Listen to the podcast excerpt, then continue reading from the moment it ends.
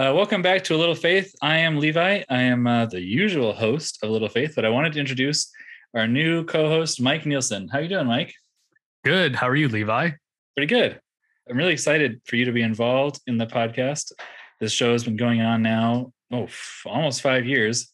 Uh, so we've had a few co-hosts, but I think it's great you're here. You you have your own podcasts, and tell everyone about kind of where you're from, where you live, how long you've lived there, what your shows are. Let's do that. Yeah, so I am from Southern Ontario in Canada. You can probably tell by the Canadian accent A. Uh, in a little town called Grimsby, I attend the Mountain Grove Christadelphian Ecclesia uh, in Burlington. And yeah, I am a passionate runner and also a huge fan of podcasting, both from a listening perspective, but also a recording. Uh, you know, you and I have recorded many podcasts together, interviewing each other in yep. our personal podcasting realm. I run a podcast called the Runner's Resource Podcast, which is all about helping uh, runners to become better uh, through tips and tricks and trying to improve upon your time and enjoy the activity of running. Nice. Yeah, I love that. Um, so yeah, you're a natural fit for this show. We've known each other as friends and brothers, you know, in our in our community um, for a long time. I think.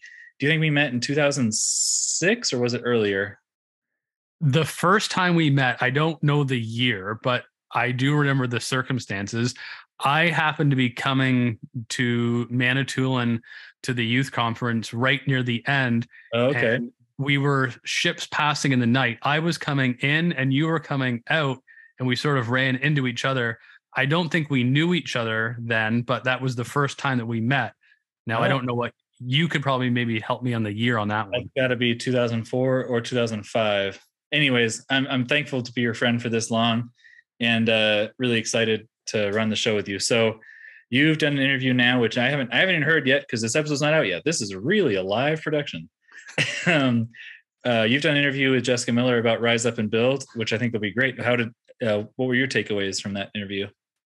Yeah, I, I think post COVID has really affected both ecclesias and our, our world in general and how do we adapt to what life looks like in our world uh, in a in a post covid world so you know how do ecclesias look like how can we support uh, people within the ecclesia, but also I think there's some great benefits that have occurred uh, within our community that can support you know anyone who you know is living in isolation. But I think specifically what Jessica had talked about and its great takeaway is how can we you know really revitalize the ecclesias and I think we've maybe got a little stagnant in terms of some of the approaches to how we're are we're working out right. kind of our faith. And i think rise up and build has some great opportunities to kind of reinvigorate the ecclesias on a kind of small level but then also how can we be involved? And i think that was the great thing that covid has done is is brought everyone together uh, by these technology means and, and zoom being kind of one of them. So i think a twofold kind of takeaway. One, how can we help the ecclesias in a small basis? But then also, how can we continue to be involved in a global group together, working together? Right. Yeah. Love it. I'm really excited about that. Um, so that's the interview that's about to play. But in the meantime, just wanted to thank you again for joining the show. And I'm looking forward to doing this together. Thanks so much, Levi.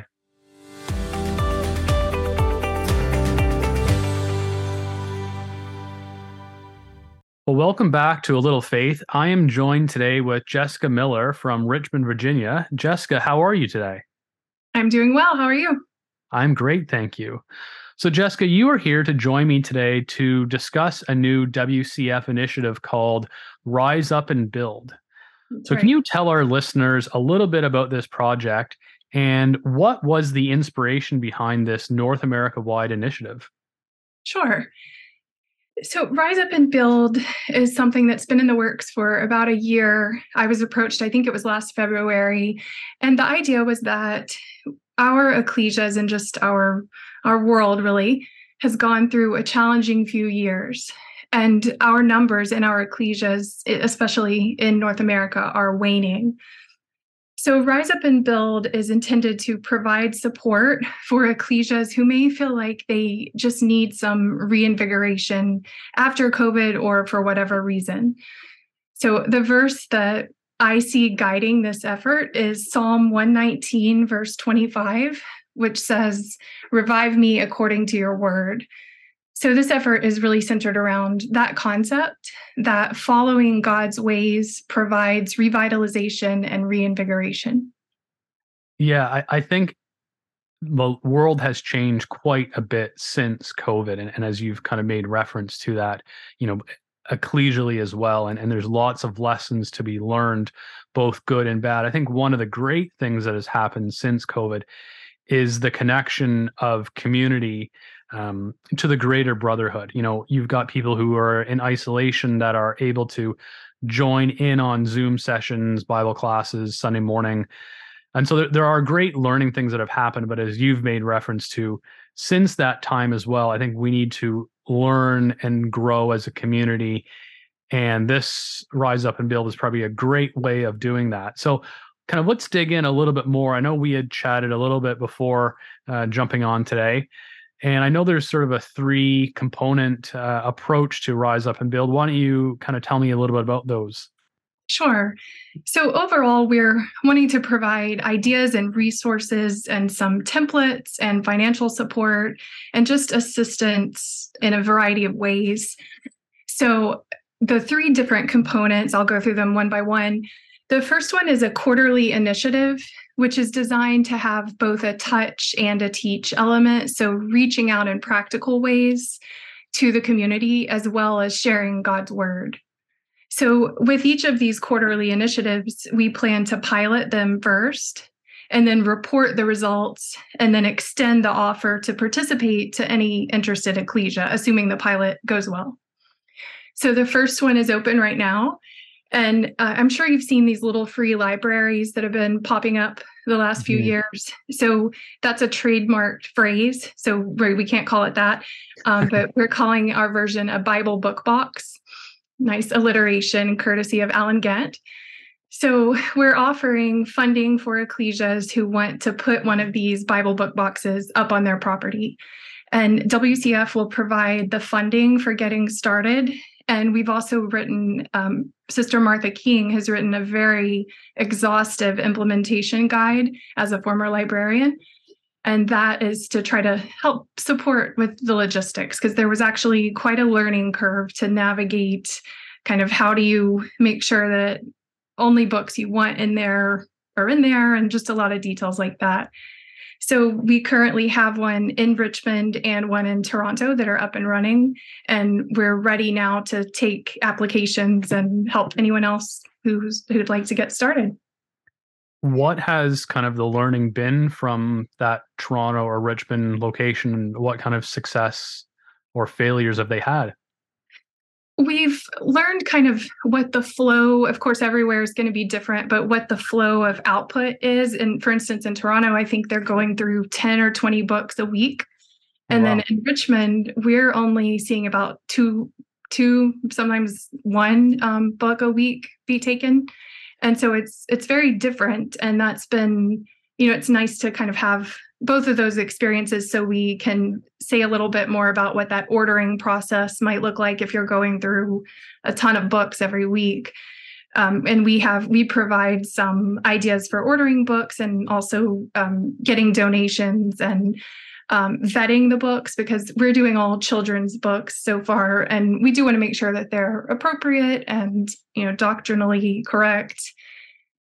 Um, and then also just learning, um, for instance, we have a, they all have a little tag, a little nameplate in them so that people know where to return them. But we've had to also say, please don't put other books in here.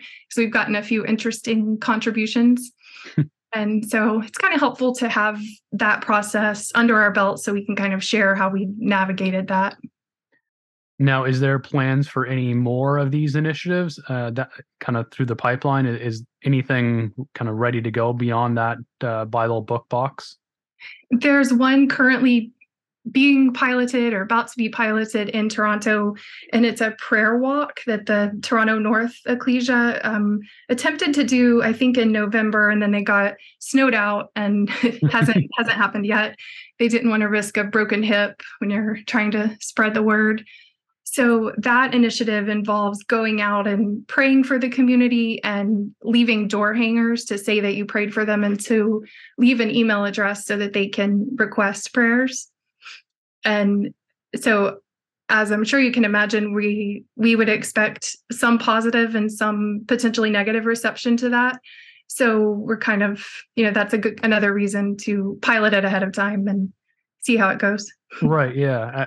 As with any of these, uh, you know, you you try it out in a certain location, you see what works, what doesn't, uh, and then you can kind of bring that to the the greater group and say, you know, this is what we tried, um, and here's sort of your best practices. I think that's probably a good approach. Do you want to move on to that uh, the second component? Sure. Yeah. So the next component is what we're calling fresh ideas which will be a communique of some sort, um, a newsletter, or we haven't actually fully decided how we'll get that information out, um, but it'll be through a WCF communication of some kind where we'll share interesting efforts that ecclesias or individuals have done successfully. So, the purpose of this is to bring good ideas to others who may not have thought of them. And these can be in reach or outreach focused. Our first one was a list of ideas for maximizing the hybrid Zoom service, for ex- maximizing that experience for those in person and those online. And in the future, we hope to have interviews and some firsthand accounts for this section. Um, this first one is is um, just a list of bullets about what you know what other ecclesias have tried. But the idea with this one is it we're not piloting it. We're kind of compiling what has already been done and sharing that. And it would sort of sit on uh, like the wcf website for people to kind of peruse and look through? Right. It would be housed somewhere on there and then it would also be sent out either in their you know one of their newsletters or it might get its own newsletter. We'll just right. see how that goes. And then what's the third kind of component the third one is an online bulletin board to house information on um, ongoing Sunday services, Bible classes, as well as special events. And we also have a section of Sunday school resources for teachers. And this section will likely evolve some over time, and we may add more features, but it's kind of just trying to compile a lot of the, the information that's out there into one place. This one kind of seemed the most interesting to me. Uh, again, kind of thinking the broad idea of kind of what COVID has done uh, for the community. Uh, in that, as I said earlier, you know, when you have individuals living in isolation for, you know, let's go back 15 years ago, you would truly be in isolation. You wouldn't have the support that you would have now, flash forward 15 years or so, where you have Zoom, you have all these social media sites that you can stay in contact with people. And I think this is just another great idea by using technology today in a positive manner to support the greater good of our community uh, to help those, you know, not just living in larger ecclesias that have the access to these great resources, but now anyone no matter where you live would have the same access. So I think this is that's a great kind of component uh, to help those no matter where you're living. Yeah, definitely. And we were, I was talking with some people today about that how Zoom for people who are have gotten older, well we've all gotten older during COVID, but there's people who used to attend an online Bible class every week and now have gotten older or maybe been affected by COVID or other things and have gotten used to Zoom, and that's a, a place where Zoom can really benefit.